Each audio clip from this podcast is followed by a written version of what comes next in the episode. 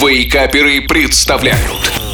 Еда за 10 минут Утро доброе, дорогие любители вкусно поесть и не тратить на готовку много времени. С вами шеф Газарян и снова с очередными идеями вкусных и быстрых приготовлений рецептов.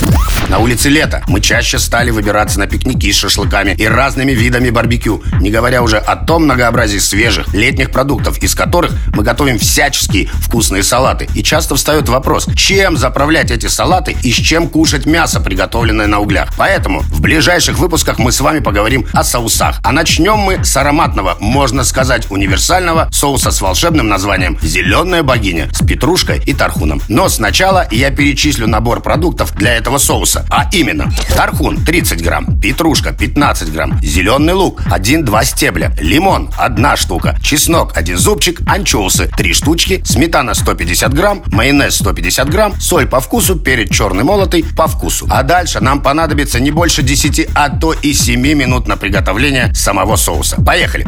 Тархун, петрушку и лук крупно нарубите. Из лимона выжмите 2 столовые ложки сока, а чеснок пропустите через пресс. После чего в блендере взбейте зелень с анчоусами, чесноком, лимонным соком, сметаной, майонезом, солью и перцем. Упс, неужели это все? Да, это все. Наш соус «Зеленая богиня» готов. Соус с восхитительным ароматом зелени и анчоусов можно добавить как в салат, так и подавать к основным блюдам.